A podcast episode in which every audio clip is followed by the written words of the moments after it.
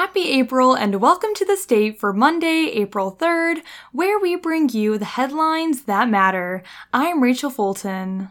For our first headline of the month, focusing on campus news, bringing sexual assault prevention education programs to campus, Michigan State University's Spring It's On Us Week of Action will begin today and will run through Friday, April 7th.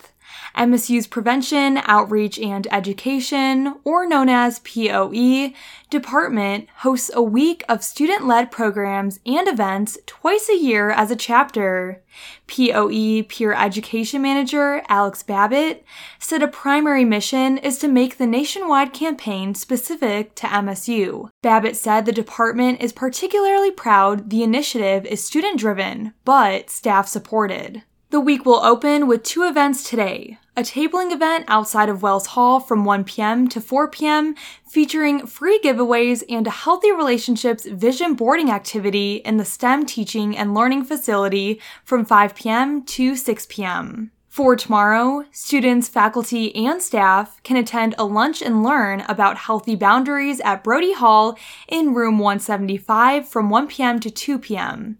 The program, which focuses on determining personal boundaries and how to enforce them, is part of a three part personal empowerment series hosted by POE throughout the year. On Wednesday, a bandana project activity will be held in Brody Square from noon to 2 p.m., and the Bandana Project is a national campaign that raises awareness about sexual violence in farm worker communities. A virtual and cyber safety workshop will next take place on Thursday from 1 p.m. to 2 p.m. in Brody Hall, room 175. And lastly, to end the week, a plant pot painting activity outside of Wells Hall will happen on Friday from 2 p.m. to 4 p.m.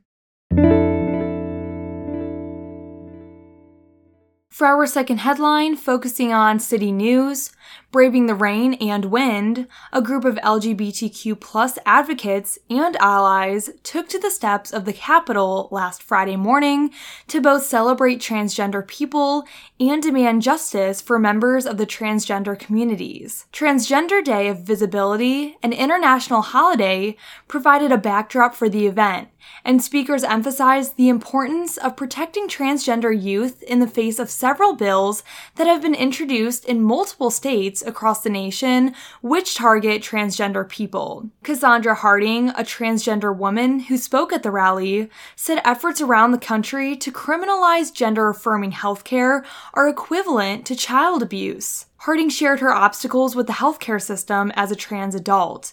She said that many doctors did not know how to prescribe her hormone medications, and she would often wait months to receive gender affirming care. The American Civil Liberties Union maps states with anti LGBTQ laws both in action and that is a pending passage.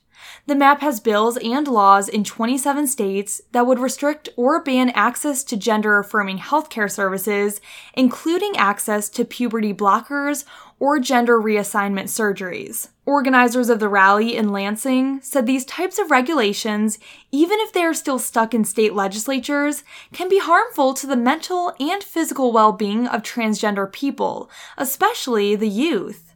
Speakers at the rally said even though bills threatening transgender rights may not be on the table in Michigan because of the Democratic majorities in both chambers, they still pose a danger to transgender people throughout the country. For our final headline of the day, focusing on culture, prom is often cited as a rite of passage for high school students. Gender and Sexuality Campus Center Assistant Director Oprah Revish said many members of the LGBTQIA2s plus community don't get the opportunity to celebrate prom during their high school years. This led the GSCC to the idea of hosting a redo in college.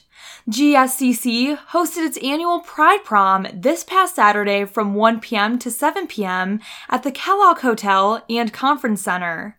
Pride Prom is a tradition that has been upheld on campus for over a decade.